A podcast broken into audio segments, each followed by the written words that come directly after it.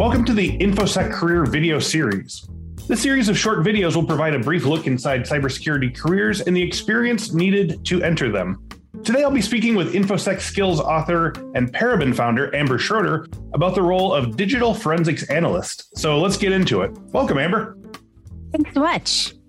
Uh, Amber, let's start with the basics. What is a digital forensics analyst and what does a digital forensics analyst do? What are the day-to-day tasks? So an analyst is the one that's going to go through and do your imaging of your computers, your mobiles, cloud, get, capture all the data. So that side of it.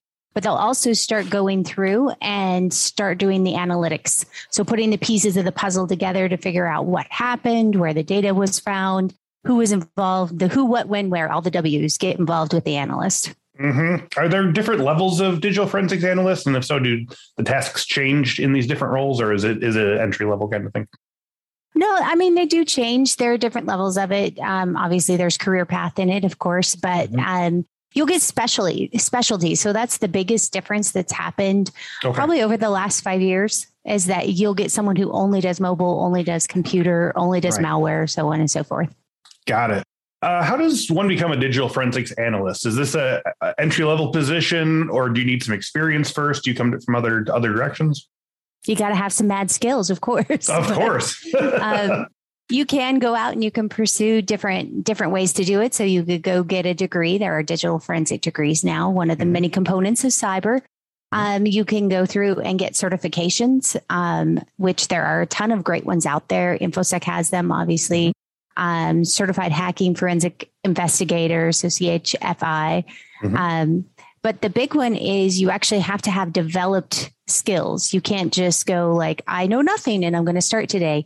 There's a right. lot of foundational knowledge because this is a process, because it is uh, technically a type of science. So you have to know all those processes before you can start. So you can't just walk off the street and be like, oh, I'm an analyst. I'm good. Got it. Uh, so what, what skills do does a digital forensics analyst need to do their job well in terms of whether it's soft skills or whether you say as it's uh, hard technical skills that you can't walk off the street with and, and already have? Uh, for the hard technical skills, obviously, that's understanding computers, how they actually operate, because mm-hmm. you're really at the core. It's kind of like when you walk into a great bakery, you're like, these cakes are amazing. I totally can make this at home. And then you realize I need to understand all the ingredients to make a great cake. Same right. thing with digital forensics. You got to know all those ingredients. And on the softer side, you actually have to be a really good writer. Mm-hmm. No one ever talks about that, but you write a lot of reports and you even have to be a decent presenter because essentially you're conveying a lot of technical information to someone who is non-technical. That's why they brought you in in the first place, is to find all the needles in the haystack, and they don't even understand what hay is. Right. So you really are in that process. So you've got to have a, kind of the soft skills of writing, and uh, I don't even know if writing's a soft skill. It's and almost, presentation. Almost like you almost need to be like a translator in certain ways. Then. A little bit, yeah. You're like yeah. a nerd translator, absolutely. Yeah. yeah, yeah. We got this high level thing, and we have a C E O who still gets their emails printed out for them, and uh, you need to make them understand why this is a problem. Yep. Okay, exactly. so um, uh, what are uh, I, this is? I feel like this is a very tool intensive uh, uh, job. What are some common tools that digital forensics analysts use? Um, they're going to use well. My favorite is they're going to use a lot of gloves. Just kidding. Okay. It's just gross. You're touching other people's data. Oh, um, right. But um, you're going to use things like write blockers. So you're going to use some hardware devices to prohibit any writes that occur between you and the computer while you might be imaging it. Um, you're obviously going to use Faraday technology to block signals onto mobile devices. And you also are going to use a lot of software, both yeah. open source and um, proprietary.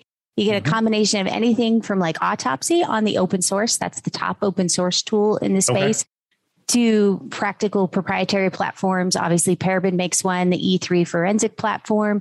You've got F T K and Case. They've been around a long time as well.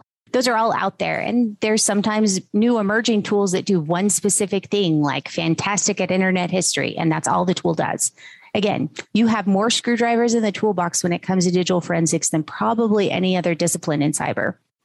Uh, with regards to open source software, is this the sort of thing that you would encourage people to just sort of grab these things and start tinkering around with them? Or do you need to have the sort of theoretical framework first? I think you should tinker around because that mm-hmm. way you're going to know if you actually like the processes that are done every time Um, I'm one of those that has been in the industry for thirty years. So I, I started tinkering around. That's how I got my start in it. And in doing so, I was like, wow, this really syncs with my brain and how I go through the process.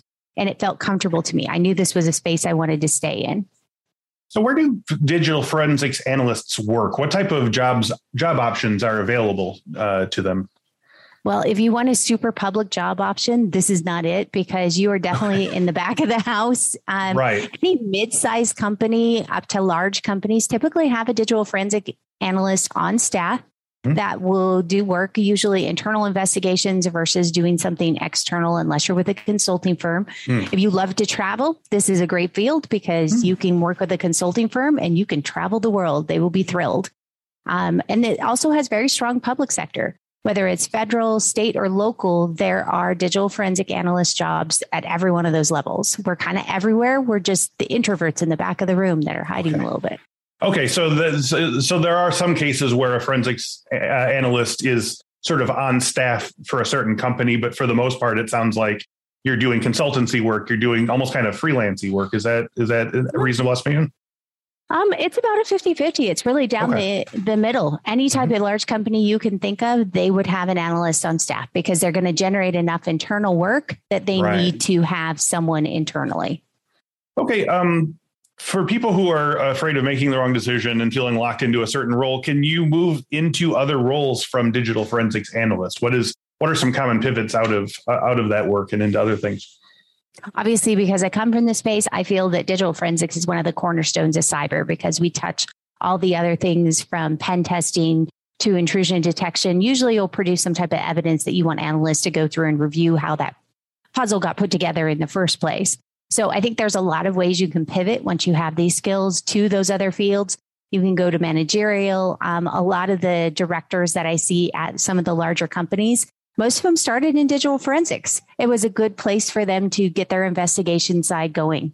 I see. So um, I guess to wrap things up today, for our listeners who are ready to get started, what's something they can do right now once they turn this video off that will move them towards the goal of becoming a professional digital forensics analyst? I know it's going to sound silly, but you can always start on those soft skills. So you can work on your writing skills. You can work on your presentation skills. And the big one is go out and, and start researching. A lot of times we don't know the problem. We have to go and learn about it. So, oh, this brand new app came out. We know nothing about it. So we have to go and put those pieces together. That's a great way to get started because you're going to find out if that's something you want to keep doing. I actually love the research side. So I have I have probably fifteen phones on my desk right now I'm doing different research on.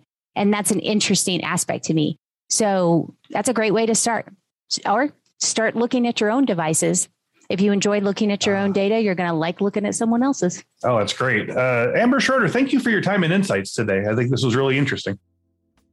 Thank you so much. Uh, and thank you all for watching this episode. If you'd like to know more about other cybersecurity job roles, please check out the rest of InfoSec's career video series. We'll see you next time.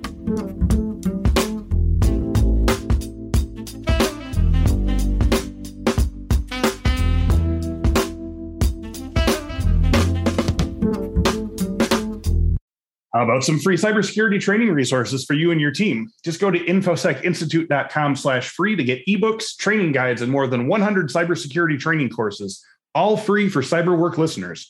Go to infosecinstitute.com slash free and start learning crucial new skills today.